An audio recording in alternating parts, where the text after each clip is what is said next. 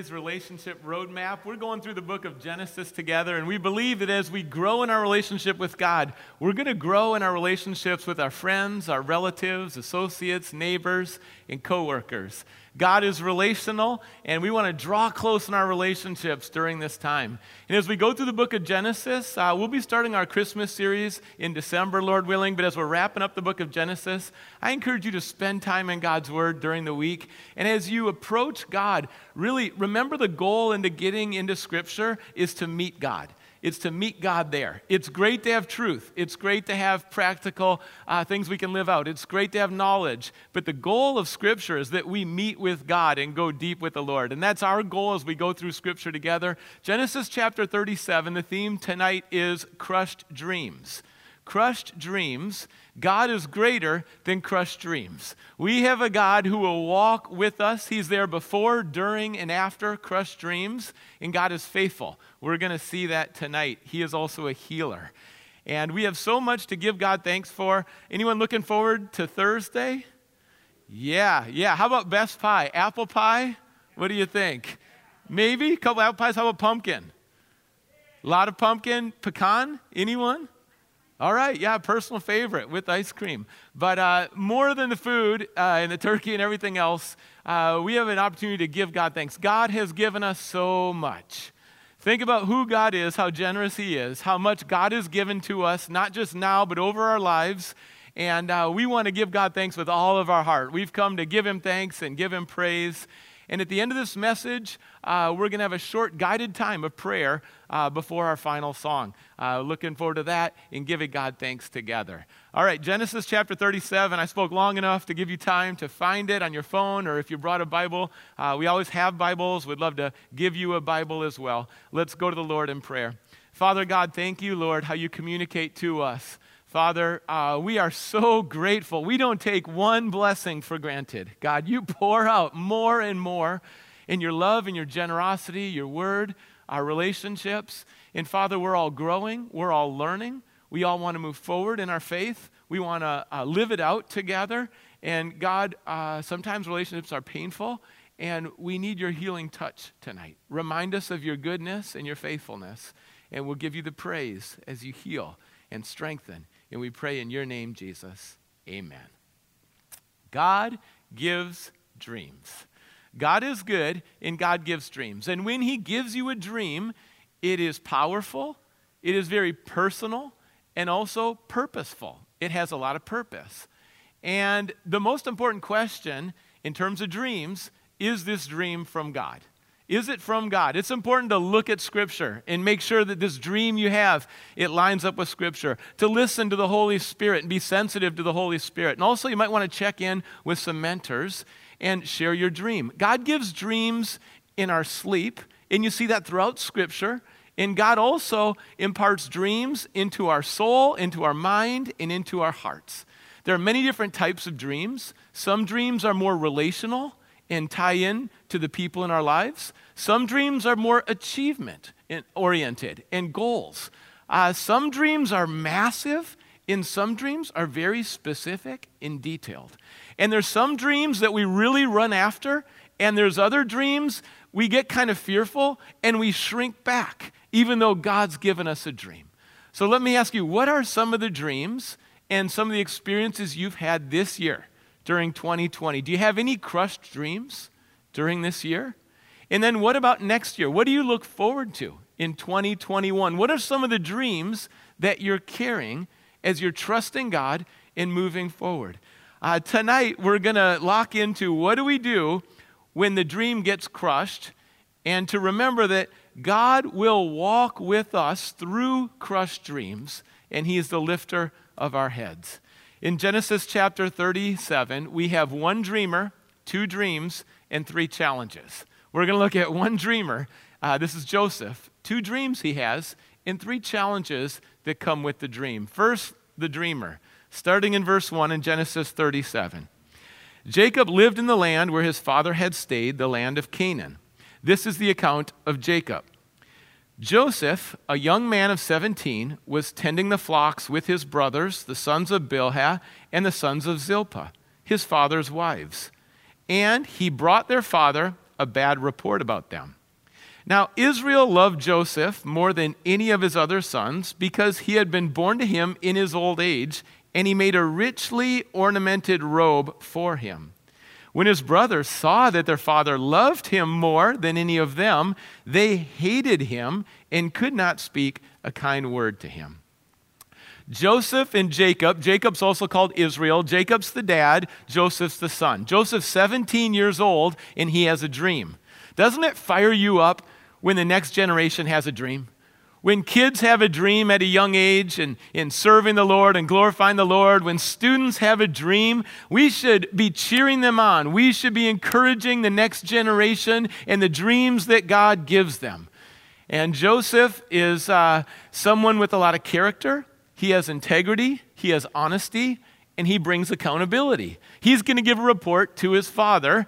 And anytime you shine the light on some darkness, there's going to be some pushback. There's a price to pay. You might have noticed this. So it's your neighborhood, your job. When you walk in integrity and you walk in honesty and you're yes to accountability, there's some people who aren't going to like that. And there's tension in the relationship already between Joseph and his brothers. Another reason there's tension is because dad has a favorite. Favoritism can be a fatal flaw in families. That's a note to parents right there. You don't want to have any favoritism. It doesn't mean that your relationship with each child is going to look exactly the same. It's not. These are different relationships, different people. But what we have to stay out of is this child, I think, is the best. This child is the worst. This child's my favorite. This child's my least favorite. You don't think kids pick up on that? You don't think kids are sensitive to that? Do you know what that does among siblings when you have a least or a best and you bring that? Uh, that's a mistake that was made here. And Joseph's the recipient of favorite. Sometimes we joke around, uh, my sisters will say, I, am the favorite. And we, we're kind of playful because we really know there's no favorite in our family, but we kind of have fun with it. It's not fun if there really is a favorite, and there really was a favorite in this family. It was not subtle. Dad gave Joseph a robe. This is a robe that was longer than other robes, right? The other robes, okay, maybe it's here at the elbow. This robe goes all the way to the hand. Some robes, typical robe, are going to go to the knees. This robe goes all the way to the feet. This is a royal robe. Some robes are kind of bland. This is a colorful robe, and it's a robe that says honor. It's a robe that says favorite. What do you think that did in the hearts of the siblings? The brothers, envy, hatred, it started to grow. Uh, Joseph's a dreamer. He's going to receive a dream from the Lord. And right away, I want to let you know that not everyone appreciates a dreamer. Not everyone's going to appreciate a dreamer. Why? Because a dreamer not only sees things as they are, a dreamer sees things as they can be. A dreamer sees things as they will be. And there's a lot of people who don't want to hear a dream or run with a dream, and they just want the status quo. And there'll be tension between the dreamer who's heard from God and is moving forward with God and the other people that aren't on board with God's dream. We see that played out here, and I want to encourage you with the dreams God gives you, it's going to be worth it. It doesn't matter what the cost is, run with God's dream. And Joseph is going to run with God's dream. Uh, let's take a look at the dreams. There's two dreams, and the first one starts in verse 5. Joseph had a dream, and when he told it to his brothers, they hated him all the more. He said to them, Listen to this dream I had. We were binding sheaves of grain out in the field when suddenly my sheaf rose and stood upright, while your sheaves gathered around mine and they bowed down to it. His brothers said to him, Do you intend to reign over us? Will you actually rule us? And they hated him all the more because of his dream and what he said. Uh, dreams are one of the ways that God communicates. And why does God give dreams? Sometimes He reveals in dreams, and sometimes He confirms in dreams. Here, God is revealing some future realities, and He reveals them to Joseph. And this is an agricultural dream. His sheaf is, is rising higher than the others.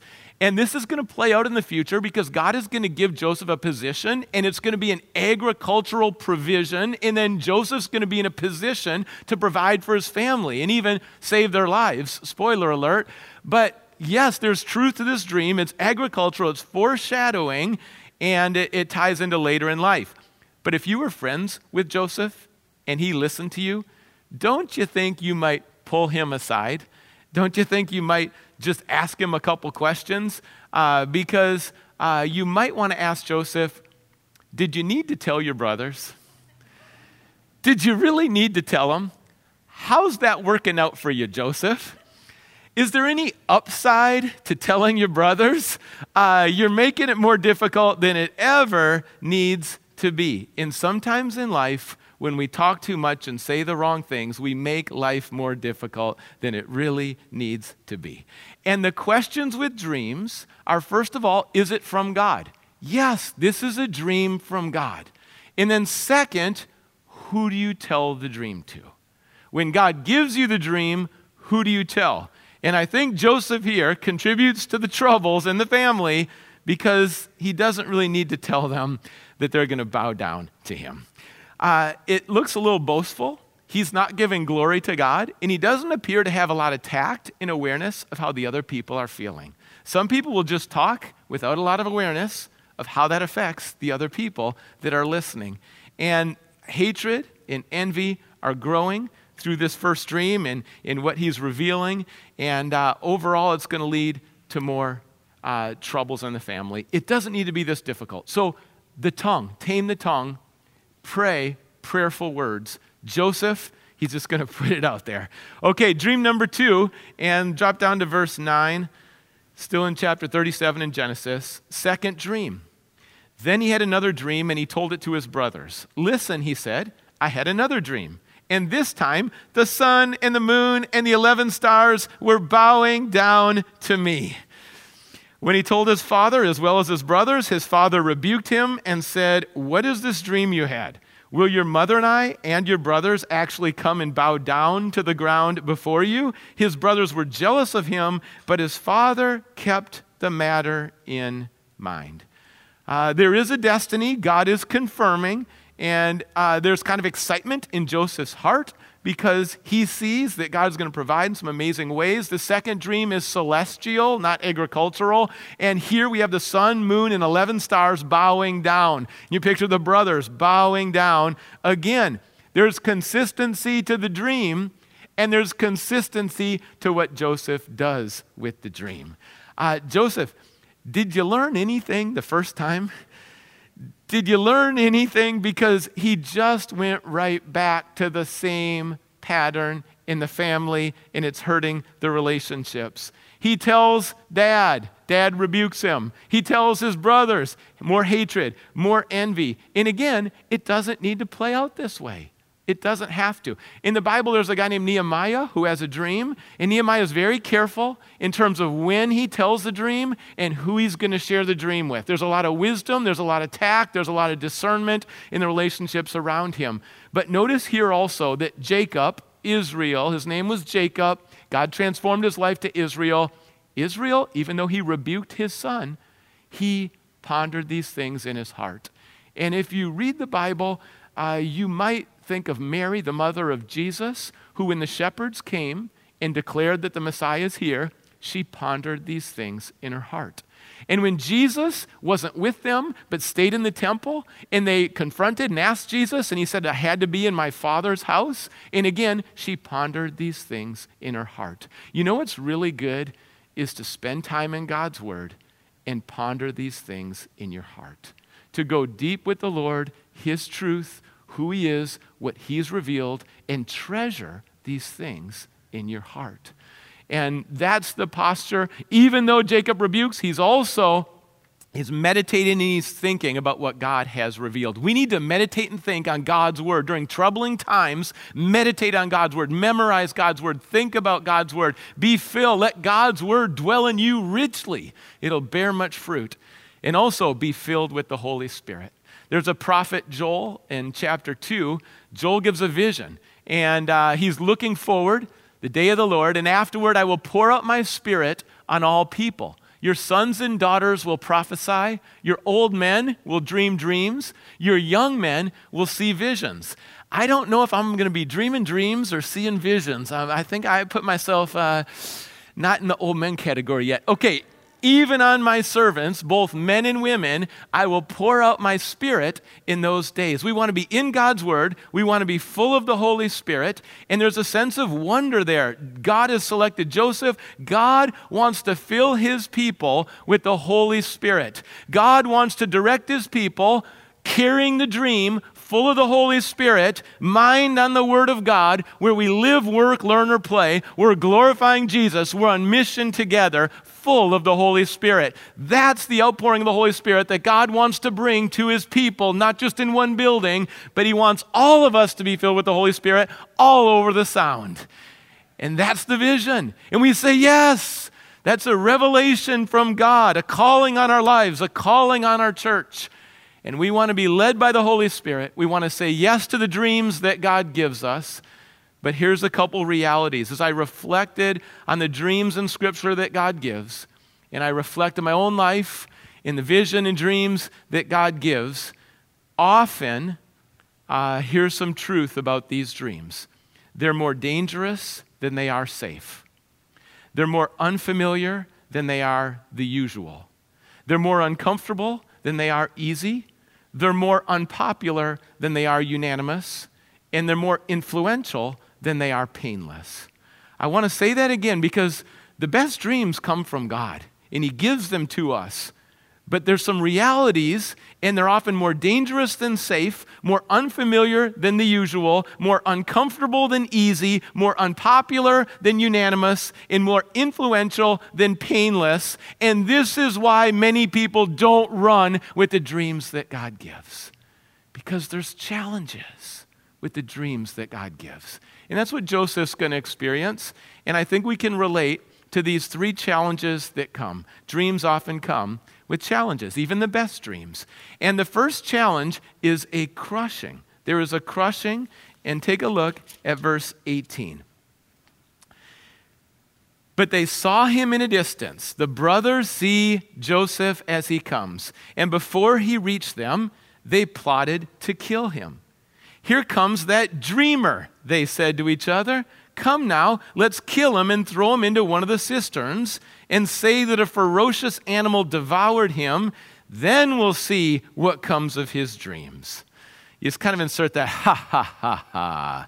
You know, all that resentment, envy, and hatred right there in that statement. And then in verse 26, Judah said to his brothers, What will we gain if we kill our brother and cover up his blood? Come, let's sell him to the Ishmaelites and not lay our hands on him. After all, he is our brother, our own flesh and blood.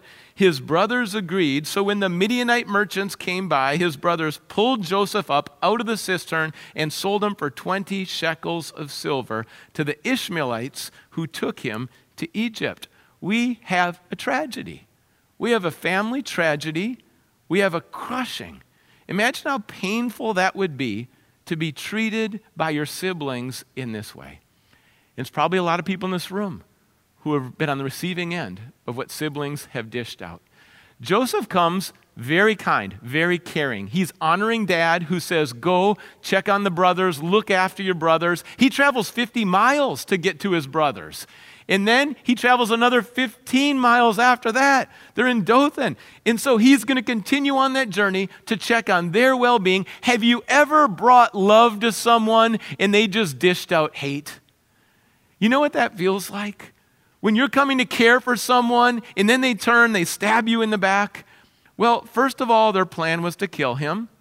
And then Reuben steps in. Reuben's the oldest, he's the firstborn. And sometimes firstborns have a sense of responsibility. And Reuben, it just didn't quite sit right with the firstborn that we're going to kill our brother. So Reuben speaks up and says, Let's throw him in the cistern. Now, Reuben might have been thinking, Okay, let's come back and get him later. I don't know. Reuben didn't have full courage. Reuben didn't say, This is wrong. He just kind of lessened it a little bit. And then Judah is going to step in and say, You know what? Instead of the cistern, we'll probably die unless someone helps him Let's instead put him into slavery.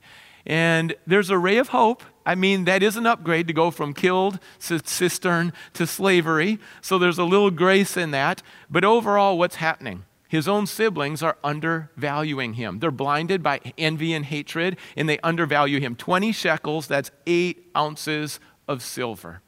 You know what happens when we undervalue people? When we undervalue seniors, elderly, they end up very lonely and neglected.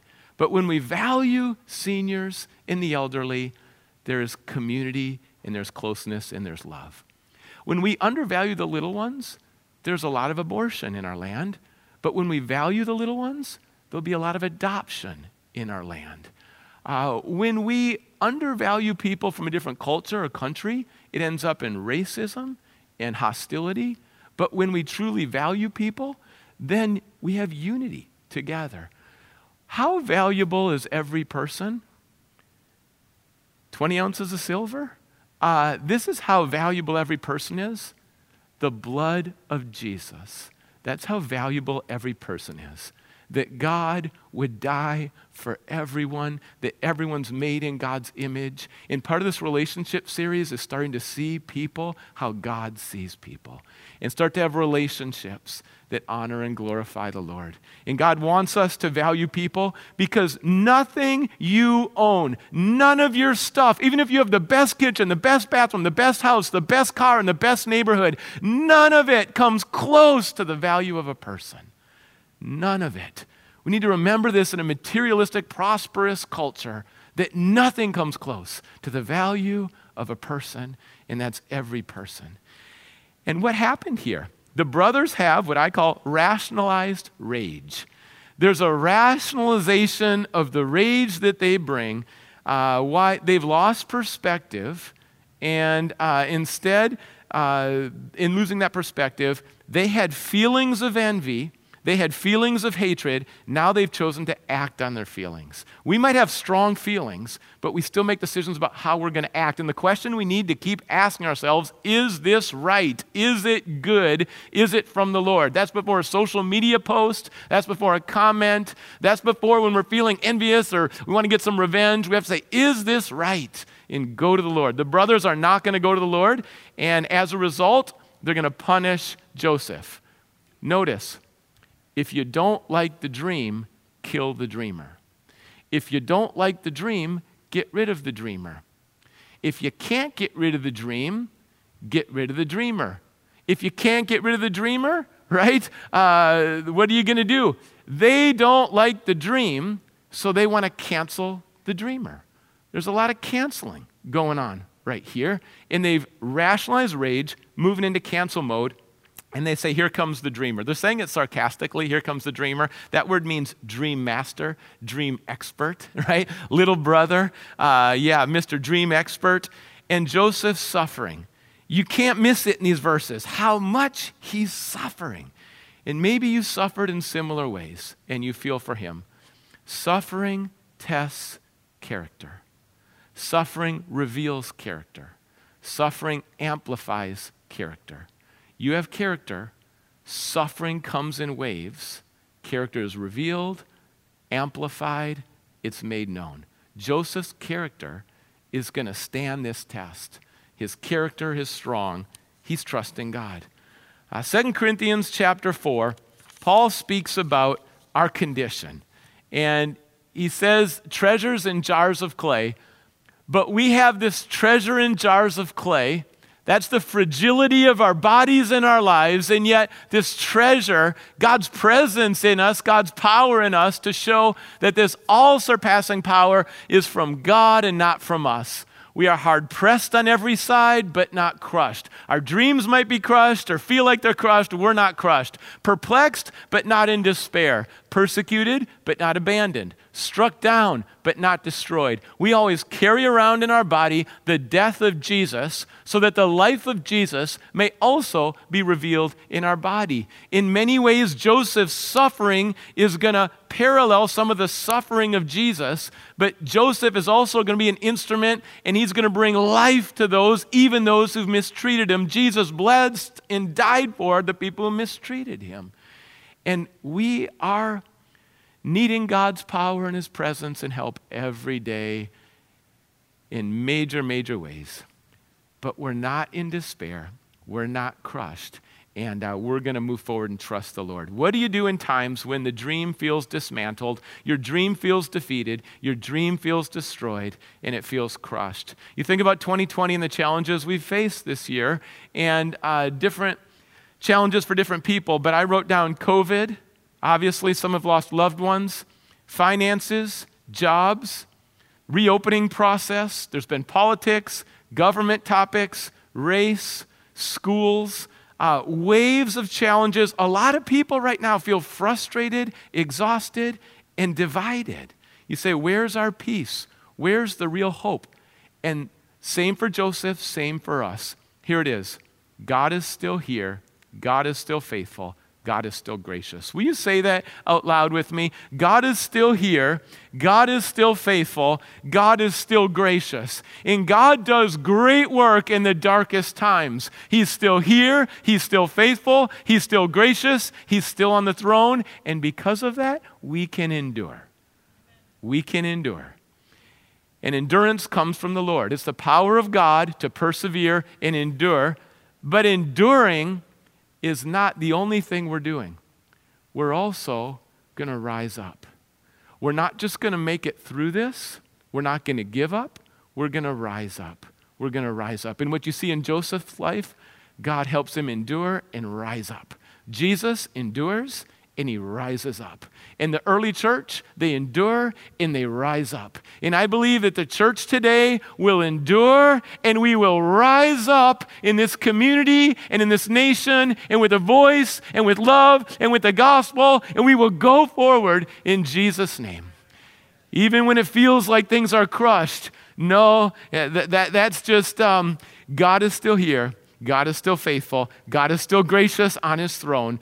He will help us endure, and we will rise up together. Rise up together. The first challenge was a crushing, the second challenge is a twisting. Take a look at verse 31. This is a little different challenge. In verse 31, now the brothers go back to dad. They got Joseph's robe, they slaughtered a goat, and they dipped the robe in the blood. Finally got the robe, dipped it in the blood they took the ornamented robe back to their father. Mm, just mean. Uh, and they said, uh, that's not in the Bible, I just added the mean thing. Uh, we found this. Hey, Dad, we found this. Examine it to see whether it's your son's robe. Deception. He recognized it and said, It is my son's robe. Some ferocious animal has devoured him. Joseph has surely been torn to pieces. Then Jacob tore his clothes, put on sackcloth, and mourned for his son many days. All his sons and daughters came to comfort him, but he refused to be comforted. No, he said, in mourning will I go down to the grave to my son. So his father wept for him. Meanwhile, the Midianites sold Joseph in Egypt to Potiphar, one of Pharaoh's officials, the captain of the guard. Here's the twisting. Has anyone ever said something about you that's not true? Has anyone ever put a spin on something about your motives or your actions or something you communicated and it's not true? That's what the brothers are going to do. Uh, right here, there's a twisting. Jacob, whose name was Israel, Jacob, his name meant deception. And now what's happening? He's deceived so many people, and now Jacob's deceived. Interesting. Goat, last week we talked about how Jacob uh, deceived his dad Isaac by taking goat hair because his brother was hairy and saying, Look, I'm Esau. Go ahead, feel the hair, bless me. And he stole the blessing. Had to do with goat. Uh, now we've got goat's blood, and now What's happening? Jacob is the recipient of the deception, and he's believing the story and what he did in terms of deception. Now, the next generation is doing in terms of deception. And oh, by the way, the Ishmaelites, how did they come into existence? That was when Abraham deceptively slept with Hagar instead of his wife Sarah, and Ishmael was born. And we have deception, and we have deception, and now we've got a consequence. Uh, God will not be mocked and sometimes the consequences are delayed, but here he's going to be deceived by his sons and he's buying into it. And as this happens, um, wouldn't it be great instead of the lies and the twists and the deception if the sons just said, This is what we did and we repent? Just think of the healing that would come. if they owned their stuff, confessed, and repented. Do you ever stop and think about the healing that would come in America if we just owned our sin, confessed, repented, apologized, got it right in our relationships? Do you know how much healing would come in? But the brothers don't want to do it. And there's a lot of people who don't want to take the path of humility.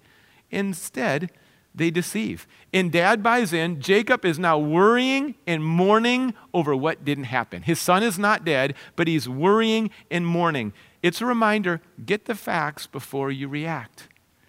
Do a fact check. When you see something on social media, when you see something on the internet, do a fact check before you react. When somebody says something to you and you just jump into assumptions like he's doing here, get the facts before you react. Assumptions are dangerous, rumors are dangerous. Now he's got this whole emotional buildup over something that, well, it didn't even happen. But here's a ray of hope in terms of the twisting at the very end we read about Joseph, he's in prison. Think about the twisting, the chains that are around him as he's transported. Prisoners would be like cargo. So he's got chains around him. Those chains are twisting. His brothers are twisting. And as he goes down, here's the ray of hope. Where does he land? Where does he land? He's in Potiphar's house, the captain of the guard. Out of all the assignments, again, God's grace. Don't miss God's grace in the middle of the suffering. God positions him in Potiphar's house with a solid positioning. It looks like just a great spot of provision. And when there's twisting going on, you just have to remember the story is not over yet.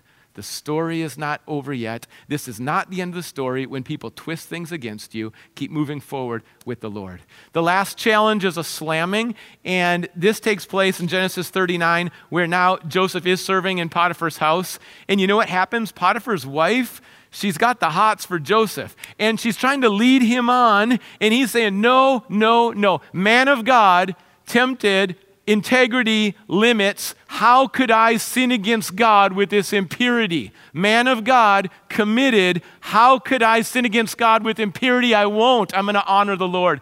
And she gets frustrated. She doesn't like being denied. So, this is what she does. She takes the garment. Again, we're coming back to a robe, takes the garment, holds it up, says to her husband, this one right here, he tried to make sport of me. She tried to frame him, and he was thrown in. Husband believed his wife, thrown in innocent and in prison. Do you know how awful that would feel? Innocent and in prison, thrown into prison. Now, uh, look at verse 19. I'm going to read verses 19 and 20. When his master heard the story, his wife told him, saying, This is how your slave treated me. He burned with anger. Joseph's master took him and put him in prison, the place where the king's prisoners were confined. Slammed I think he was slammed into the culture in Egypt because, you know, this is like country mouse going to become city mouse. I mean, he's going to come into sophistication, a new language, pyramids, but you know what? He's going to come into countless idols. He's going to step into a culture that has rejected God, and I think that culture is going to slam them. Sometimes when people grow up in the Bible Belt and it's their first time to Seattle and they come up here, they just feel like they got slammed spiritually. Like, what just happened? Uh, he's going to enter into a culture and feel slammed where there's idols all around.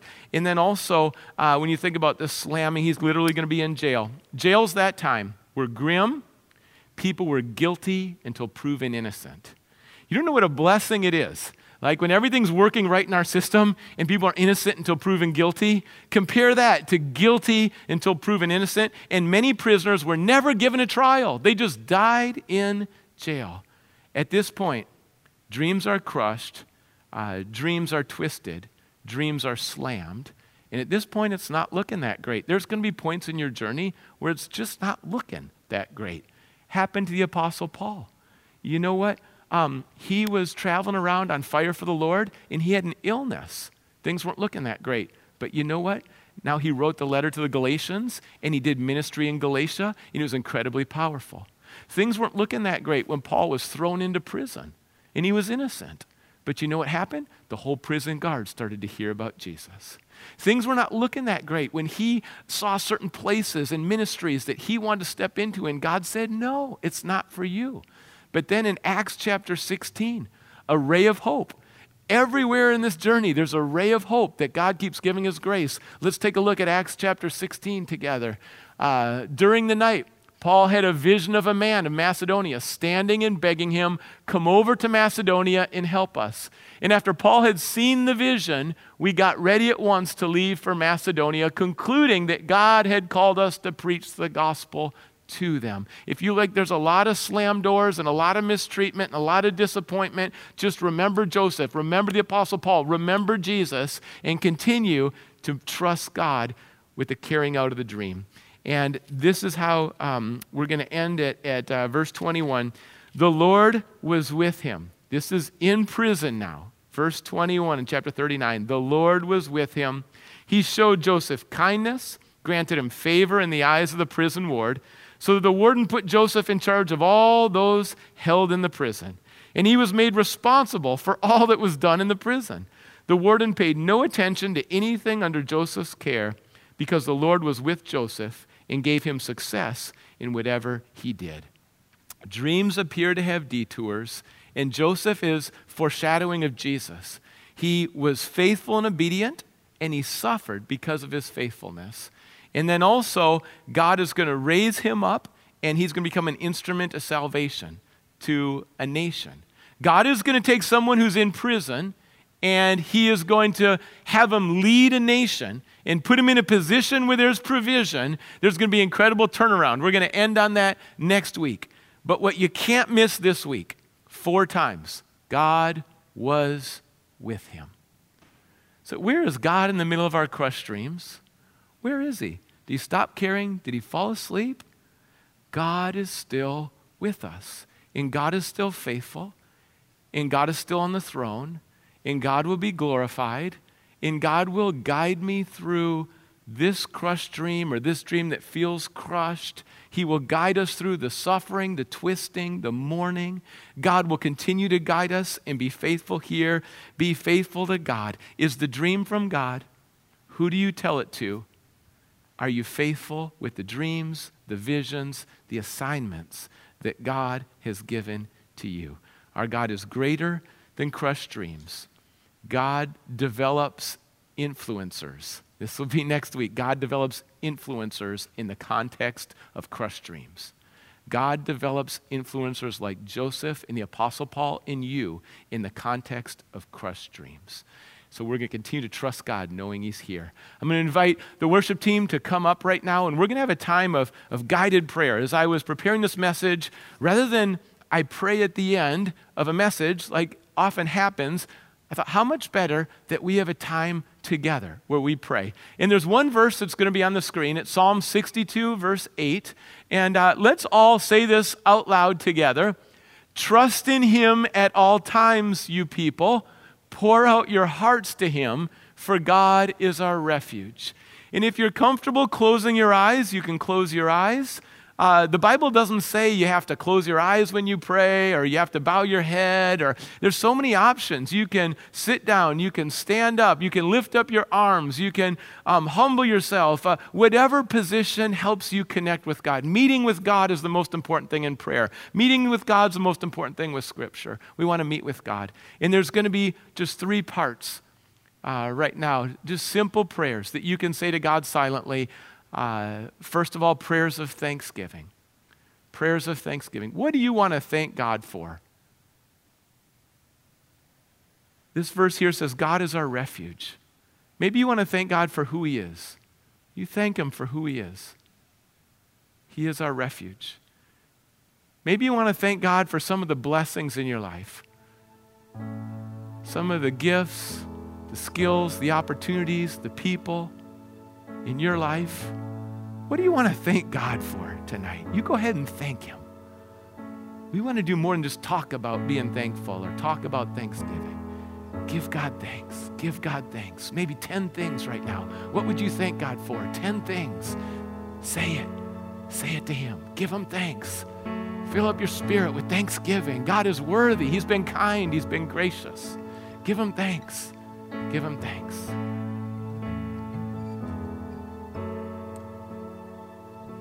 And the second part of this prayer is to pour out your heart to God. That's what God tells us to do. Pour out your heart to Him. Don't stuff it. Pour out your heart to Him. What dreams have been crushed? Pour out your heart to Him. It's okay to talk about the pain with God. It's okay to cry at church. It's okay to let Him in. What's keeping you up at night? What are you grieving? How alone do you feel? How hopeless? How tired? How frustrated? How mistreated? How divided? You pour out that hurt to God. You let Him carry it. You just start to give it to Him and give it to Him.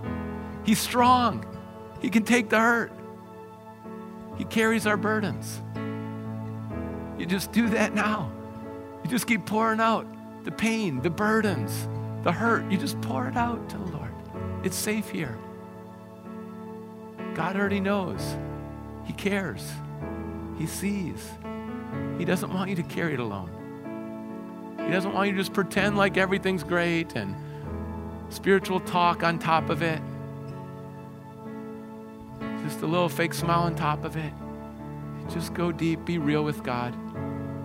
Pour out your heart to the Lord. He's honored when you pour out your heart. He's honored. A parent is honored when a kid pours out their heart. That's what every parent wants. And so we pour out our hearts to God. We pour out our hearts. And then this verse says to trust Him. And trusting Him is something you declare God, I will trust you.